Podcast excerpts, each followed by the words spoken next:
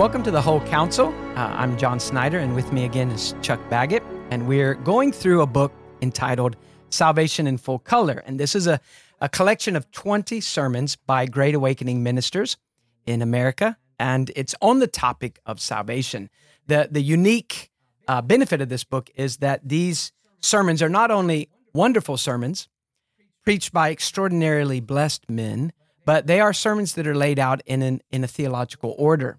And this is a theological order that we feel is biblical, but also it's a theological order that these men would have agreed with. So we begin with certain truths that uh, a, man must be gripped by before other truths can really mean what they ought to mean to him. And this week we're looking at a sermon by John Witherspoon on the love of God. And I uh, we'll talk about this in a few minutes, but I really think that this topic is one that illustrates uh, what we've been saying in the past weeks about the importance of of order. Well, let me say some things about Witherspoon. Uh, you may not have known that John Witherspoon is a, a Scottish Presbyterian pastor who pastored for 25 years in Scotland before he accepted a call to come to the American colonies.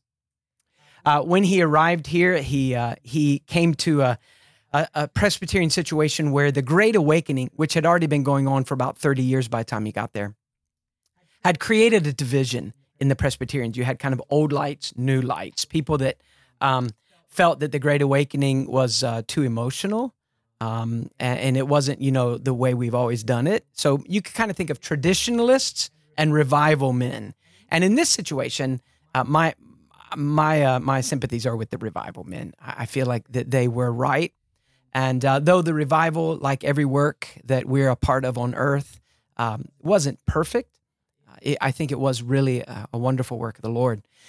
But when he arrived in the in the midst of this divided Presbyterian uh, situation, uh, his godliness and his earnestness about spiritual things really won the hearts of the revival side of the people, and his um, academic uh, rigor and education, and he was well respected for his uh, intellect.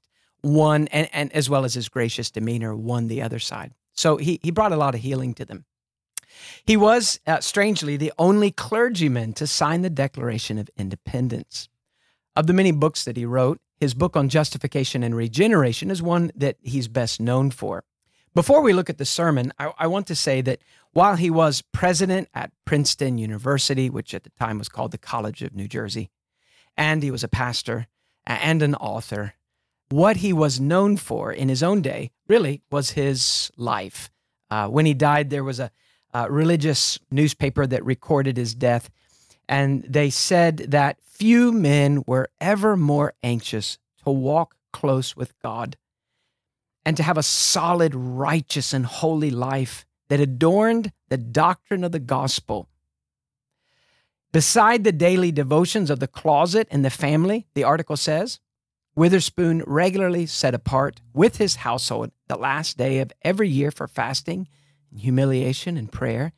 He often spent days in the secret exercise of this fasting and prayer as the occasion required. So, uh, many, many impressive things. Guy has a lot of gifts, but it's his life that uh, was most memorable. Hmm. Let me give you a quick overview of the sermon before we talk about it. Uh, basically, the sermon gives us seven characteristics of the love of Christ and a couple of applications. So the seven characteristics are the love of Christ is an everlasting love, the love of Christ is free and unmerited, the love of Christ is unsolicited, the love of Christ is a distinguishing love, the love of Christ is an expansive love, the love of Christ is a most generous and disinterested love, and the love of Christ is a most fruitful, active, and beneficent love. So before we even get to those main points, uh, we both feel that this is a sermon, a topic that illustrates the benefit of this book probably more than any of the others because it is a topic or a theme in Scripture that is so significant um, the love of God, even for his enemies. And yet it's a theme that is made weightless to many ears in Western evangelicalism because uh, of the lack of understanding of other truths that you need to have clear if you're to understand love. So, a small view of God, big view of me. the idea that someone says to me, Well, you do know that God loves you, don't you? You know, the attitude in our heart, even though we probably wouldn't say it, is, Well, of course he does. I'm, I'm, I'm a lovable person, you know? Uh, so no shock. The, the, the whole idea that Newton spoke of when he wrote Amazing Grace, it, it, it's foreign to many. And really, it's foreign to us. It's, it's foreign to my own heart when I don't keep before my mind's eye certain facts that are fundamental uh, facts about God and about me, the very things that we've been talking about in the leading in the sermons leading up to this. Um, so I guess we could simply say it this way: what you think of the person who's talking, and what you think of you, the the person who's listening, um, really that really does affect how you weigh their words. So if we have a wrong view of God, the idea that He loves us, it's just not uh, astonishing. So if we go back and start with those early sermons in the book where God is described and sin is described, then for the next statement that comes across your ears is it, to be that God loves you. Uh, it, it is one of the great wrecking balls of Scripture. Um, and it's just like he says here, uh, his opening line to the whole sermon. He says, Redeeming love is certainly the most delightful of all themes to every real Christian. And that's true when we're thinking rightly. Hmm. And while Witherspoon doesn't develop this idea of order to the degree that you just did, there are a couple of quotes I thought that really pinpoint the fact that he does agree with that. He sees it. So, for instance, he said, The believer can owe but little if the deliverance is not great. If you don't see what you've been delivered from, you know, you don't love much if you haven't been forgiven much. And then another one, why is the love of Christ so cold a subject to the generality of the world? Is it not because they have no sense of their guilt and misery? So, just what you've said, the order is important. Yeah, and when we talk about attributes, um, you know, when we when we discuss the attributes of God, classically they've been divided into two large categories: the greatness of God, so infinite bigness, and the goodness of God. And this one falls under goodness. Uh, but there is a, a there is a particular danger with that. When we when someone tells us that that the Bible explains the eternity of God, we come to that and we say, I don't know anything about eternity, so I'm going to let the Scripture explain it. But when we say, I'm going to I'm going to talk to you from the Scripture about the love of God, we say, well, I, I know what love is, um, and so we are tempted then to kind of think of a human type of love, just expanded to a God size and then the result is we, we have fashioned God in our own image.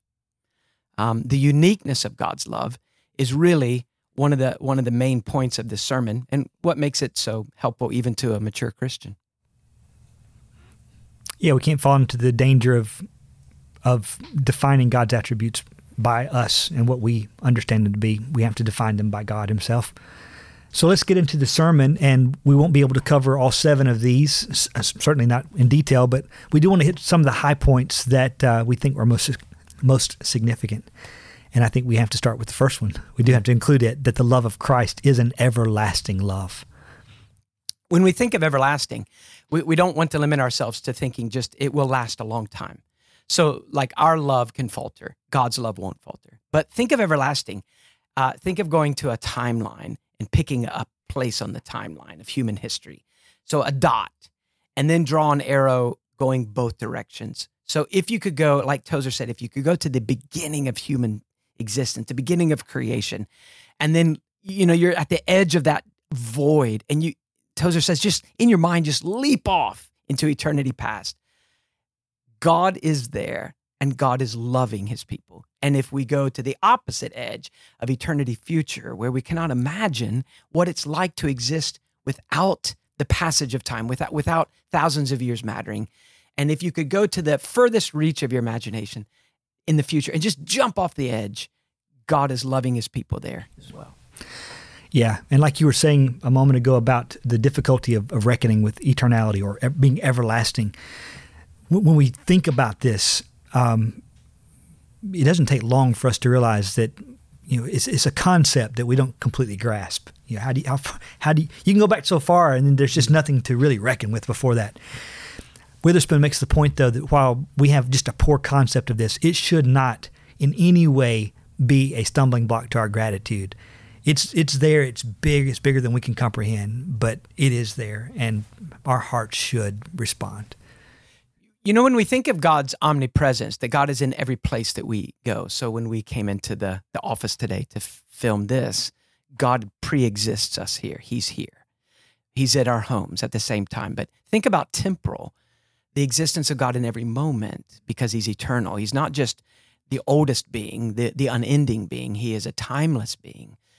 So, you know, in a sense, we can think that God is in every human moment at all at once, past, present, and future at once. That means every moment we enter into as believers in Christ, every every moment God pre-exists me and he has loved me infinitely in that moment and in this moment. Um, if if I ever stop and try to give some effort there, you know, to be careful, I find that to be such a, a motivating thing. And we'll talk about that at the end, how this ought to move us. Right. Well, second, the love of Christ is free and unmerited. And we do have to be careful when we talk about Christ's love being free here. It is not free in the sense that there's no cost to it, but it is free in that there's no obligation tied to it to Him. He, he's not obligated to love us, but He loves us freely. Yeah, when we talk about free grace, it took me a long time growing up in church to figure out what that was actually speaking of. I used to think it meant that um, because he paid the price, he offered it to me and I didn't have to pay anything, which there's truth there. But free grace is that when God's love is undeserved, like you said, it's not obligated. Therefore, he is free to do with it what he wishes. So when we talk about the love of God for us. We are talking about his love for those who do not deserve love. We have no claim upon that. We forfeited that uh, in our in our foreparents, Adam and Eve's sin, and we've all joined in with that since birth. So if we can get that right in our mind, we can realize that so every aspect of God's love is free. That means in an unobligated, um, uncontrolled, you know, uh, um, way, He is loving me the old writers used to say it this way He draws every reason for this love from Himself, nothing from us. And that view of love that He's free to do with it what He wishes is made all the more wonderful when we realize that He does then place it upon us. And that uh, when you consider that we are people who are not just apathetic toward Him or needy, but that we are actively rebellious and uh, he turns his love in that direction. While we were yet sinners, Christ loved us. And, and, again, as long as we are under the delusion that something of our efforts and something of our resolutions um, can in any way earn this love, and therefore it's obligated. Because if it's a, if it's if it's something that we deserve, then God would be sinful not to give it to us, and it would be compelled by righteousness, so to speak. But as long as we live under that um, and we all do. As long as we live under that illusion that something about us does require God to offer us love, we will never really feel the the the full saving weight of um, being loved, even though we're unlovely. You know, my computer. Another thing he mentions is it's unsolicited, and I, th- to me, this is even sweeter than unmerited. Um, and this is not a topic that we often hear. Eh, perhaps because uh, we we don't consider it, maybe we don't agree with it. Um, but you know, even the phrase "unsolicited love" sounds strange to us. Like, what? I don't, you know, no soliciting. That means no selling. No unsolicited love in modern language would be this: there is nothing about the love of God that the lost man, woman, child really wanted. We didn't cry out to him and say, I don't deserve your love, but I so desperately want this pure and holy love that comes from a pure and holy God. We really would have preferred, honestly, for God to stay at a distance.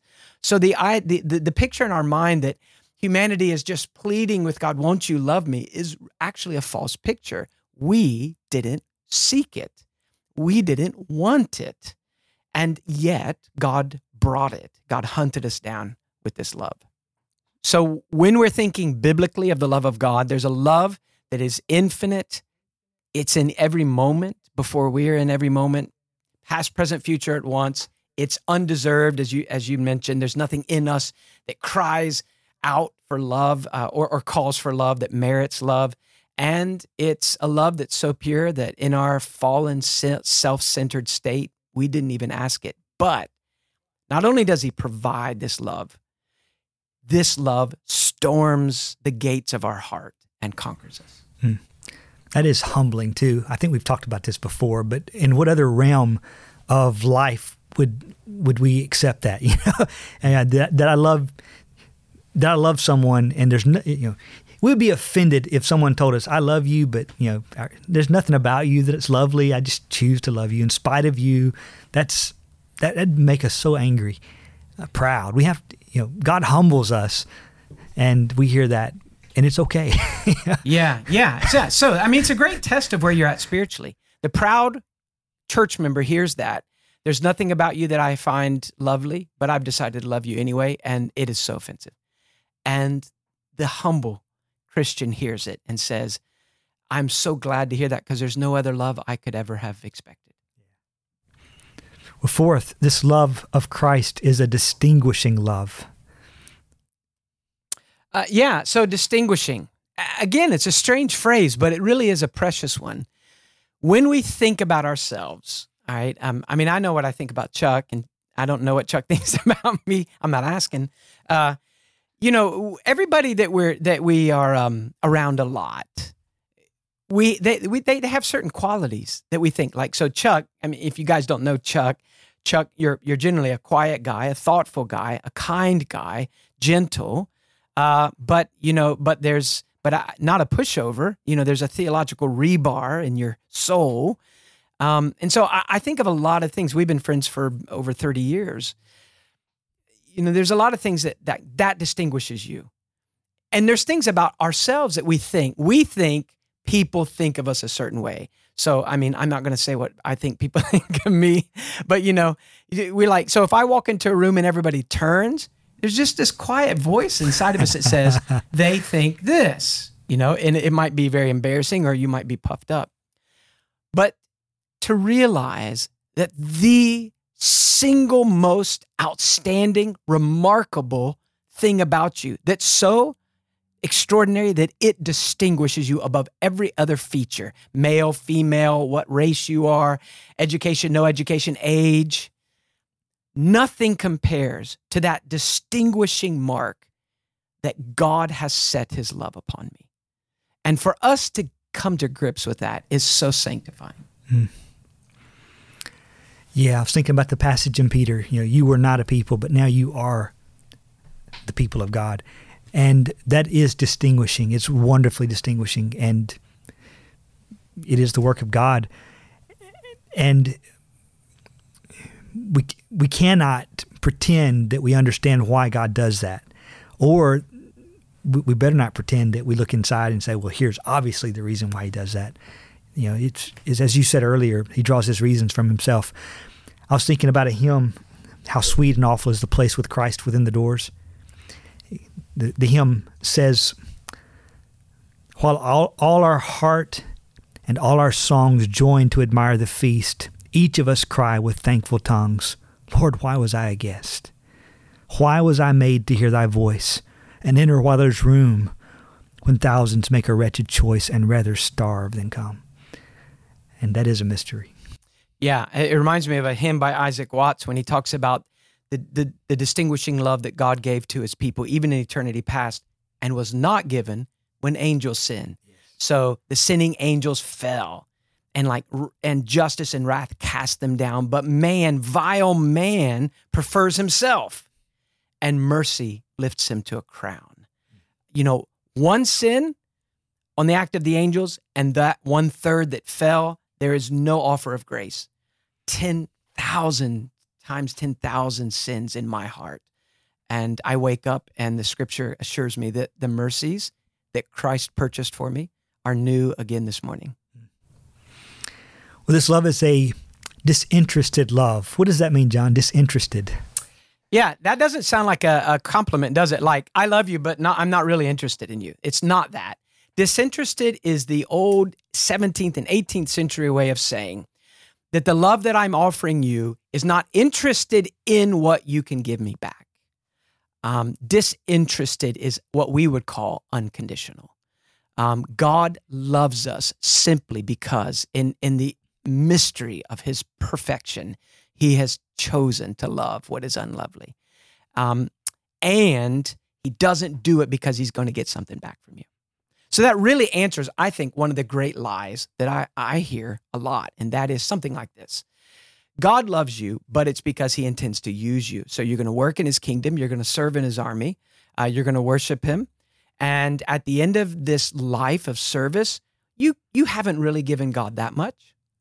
Uh, but it is a little, and you've scratched his back, and now eternity, he scratches your back. He gives you heaven, you know. And so it's almost like, okay, he's very generous, but he is using me. And that's why he loves me. And that's the way the enemy presents him to us. But that is as far from the truth as possible. It also tends to present God in a, a view that says he's needy. He needs us. We need to accomplish these things for him or they don't get done kind of idea. And that's that's also far from the truth. Um, he doesn't need us. He's not using us. It is not a. Uh, he doesn't love us with a condition that we meet those things, as you said.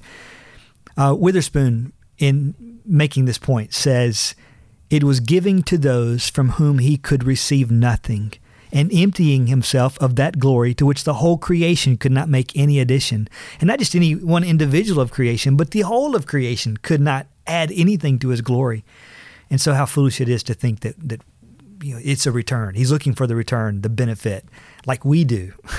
yeah, yeah.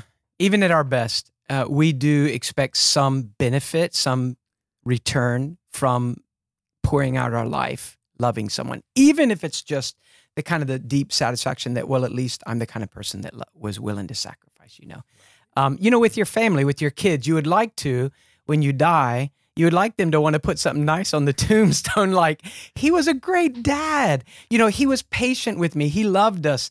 Um, and you think well look can i at least have that? You know okay you're not going to pay me back for all the you know all the diapers but can you give me that? And but what if what if our love simply was fueled by love and not the thought of well i love you and i'm going to benefit a little bit from you. I mean i joking i joke with my kids all the time. My kids are um Chuck knows my kids are like all getting out of college age and doing some further education and about to finish that. And I, I say to him, I want you to get out and get a really good job.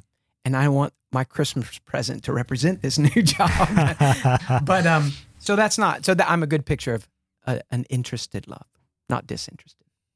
Um, couple of great applications for the sermon. One is that when a person rejects the claims of Christ, a man may f- may measure the guilt of that by what he thinks of Christ's love. So, if he thinks Christ wants to use him, as we mentioned, and he rejects this king's claims, then you know his his guilt in his own mind, his his feeling of guilt is pretty small. Well, the guy was just trying to use me.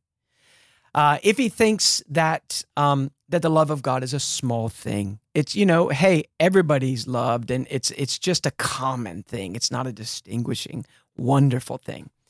And he rejects it. Then he has a then he has a small sense of guilt. If he thinks he earned God's love, but then told God no thanks, it's not a big deal. But if what Witherspoon has said is really scriptural, summed up in these points, and it's true, then to not love him is the most heinous of sins. You know, uh, if you if you talk to a man and say, "Are you a sinner? Do you need a savior?" They say, "Well, yeah." You know, most of us will say, "Well, uh, sure, I'm a sinner. I'm not perfect." And if you ask them, "Would you would you be willing to write down on a piece of paper your two or three most embarrassing, shocking sins?" Well, they probably wouldn't do it. But if you could get them to do it, I doubt that not loving Christ back would be ever be on their list. And yet, it's the great sin. Yeah, if you think of the great commandment, to break that commandment, to love the Lord your God with all your heart, soul, mind, and strength, if it if it's not obeyed, then it must be a great sin. And that also leads then to the second of these applications that love is the motive for obedience. Uh, John 14, 15, if you love me, you will keep my commandments. So clearly, the fuel for obedience for the Christian is not trying to get something back out of God, not earning, not keeping my station, not a self centered, you know, now that I'm a Christian, I need to really be, um, I need to really be wholehearted because I'm getting a lot out of this, you know. But rather, in a sense, almost a self forgetfulness that you only feel when love is at the heart of a relationship. And it's for love of the other person who has loved you so conqueringly that you almost forget that you exist and you just want to show love. You know, when we think about the law of God, if we think of it as a ladder that we're climbing to become better people or maybe to get into his kingdom, we know that's wrong. But what is the law of God? The law of God is like a, a beautiful path that, the, that God has laid for us to say to us if you want to walk near me, if you want to love me, this is the path. And so the law becomes a friend to us now. And you know, it's like a little kid that wakes up and says, I want to give something to my parents to show them I love them. Uh, what are they like? Well, the law shows you walk here. And it, and it becomes a sweet expression of love rather than some sense of a, a heavy burden. So rather than having a taskmaster behind you driving you down that path, then you have the Father in front of you saying, Come. Yeah. Come near. Witherspoon said that love reconciles the heart to the most difficult duties. The hard things that you would rather not do, you pick up and do because love. Yeah. Yes, it does. It's the it really is the fuel that moves every aspect of Christian virtue. Um, when I was a, a young Christian, uh, before I was a Christian, I used to think that the most powerful word in the Bible was uh, a word like holiness, uh, wrath. You know, um, after I became a Christian, the man that led me to the Lord asked me, John, what do you think the most important word in the Bible is? That's a very subjective thing. You know, we don't have a passage that says it. But for the first time ever, and it's, I would still agree with my answer back then, but for the first time ever, immediately the word that came to my mind as the single biggest word in the whole Bible was love. And I used to think that was such a small word. You know, the love of God. I thought, yeah, yeah, yeah. But the holiness of God, now that's impressive. But after being saved, you know, I had seen myself for who I really was. And to be saved, to be loved then, was like a wrecking ball against every little paper fortress I raised up against him, you know, and it would just it would just crash down, you know, and the love of God would be there. And I, you know, you you feel, how can I not follow this king?